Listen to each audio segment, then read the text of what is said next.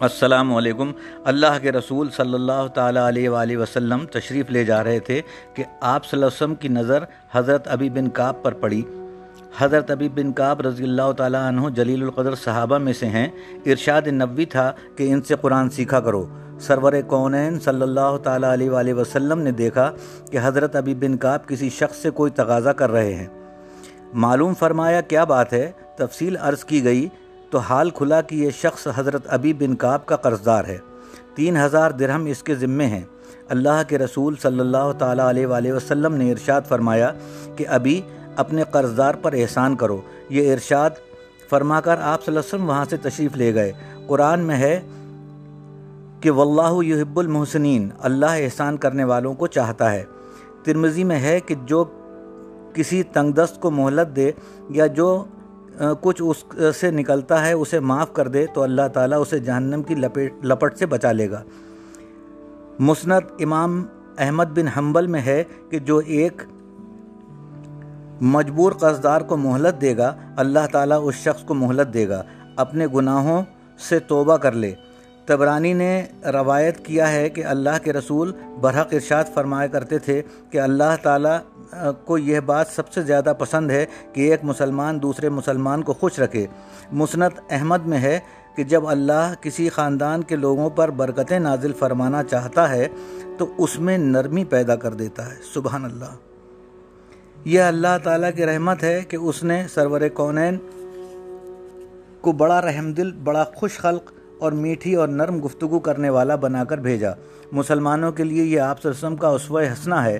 ایک ارشاد نبوی کا مطلب ہے، کچھ یوں ہے کہ جائز ضرورت کے لیے کوئی مسلمان ہر طرح سے مجبور ہو کر قرض لے تو جب تک وہ مجبور اللہ کا بندہ اپنا قرض ادا نہیں کر دیتا، اللہ تعالیٰ اس کے ساتھ رہتا ہے۔ اوہو، اللہ اکبر۔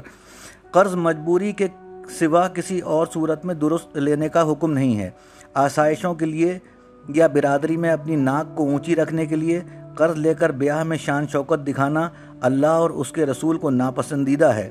اسی طرح بیکار کاموں کے لیے بھی قرض لینے سے منع کیا گیا ہے۔ حاکم نے لکھا ہے کہ ایک موقع پر موقع پر سید العرب اور عجم صلی اللہ تعالیٰ علیہ وسلم نے ارشاد فرمایا کہ قرض زمین میں خدا کا پھندہ ہے۔ جب وہ کسی کو ذلیل و خوار کرنا چاہتا ہے تو قرض کا پھندہ اس کی گردن میں ڈال دیتا ہے۔ اس سے مراد وہ قرض ہے جو جھوٹی شان و شوکت کے لیے لیا جائے یا غیر ضروری کاموں کے لیے مانگے، مانگنے والا ہاتھ دینے والے ہاتھ سے ہمیشہ نیچے رہے گا۔ چاہے کوئی کوئی بھی صورت ہو، اس بات سے انسان کو خودداری اور نفس کو دھوکہ پہنچے گا۔ قرض کے اچھے کپڑوں اور اچھے کھانوں سے عزت کی کملی اور سوکھی روٹی ہر طرح اچھی ہے۔ جو اپنی چادر دیکھ کر پاؤں نہیں پھیلاتے، وہ قرض کے جال میں ایسے پھنستے ہیں کہ مر کر بھی نہیں چھوٹتے۔ جو قرض ادا کرے، اس کی قیامت میں چھوٹ، اس کی قیامت میں چھوٹ نہیں ہوتی۔ جو قرض نہ ادا کرے، اس کی قیامت میں چھوٹ نہیں ہوتی۔ جب تک اس کے وارث قرض ادا نہیں کرتے، جو لوگ مجبوری سے قرض لیتے ہیں، واجبی حد تک اللہ ان کے قرض کی سبیل پیدا کر دیتا ہے۔ حکم ہے کہ ایسے مجبور قرضداروں سے سلوک کرو اور ان کا دل نہ دکھاؤ۔ قرض کی واپسی کے لیے ان کو ذلیل مت کرو۔ حضرت ابی بن کعب رضی اللہ تعالیٰ عنہ نے جب رسول اللہ صلی اللہ علیہ وسلم کا ارشاد سنا تو تڑپ کر رہ گئے۔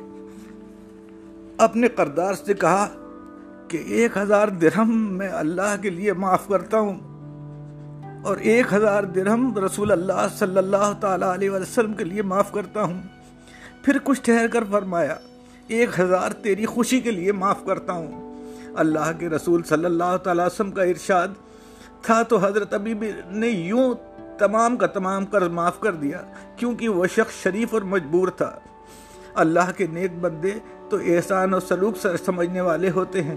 حضرت ابھی رضی اللہ تعالیٰ عنہ کچھ دیر اپنے قرضدار کے پاس کھڑے رہے، پھر اس سے فرمایا کہ یہ تو تو یہ تو کچھ بھی نہیں ہے۔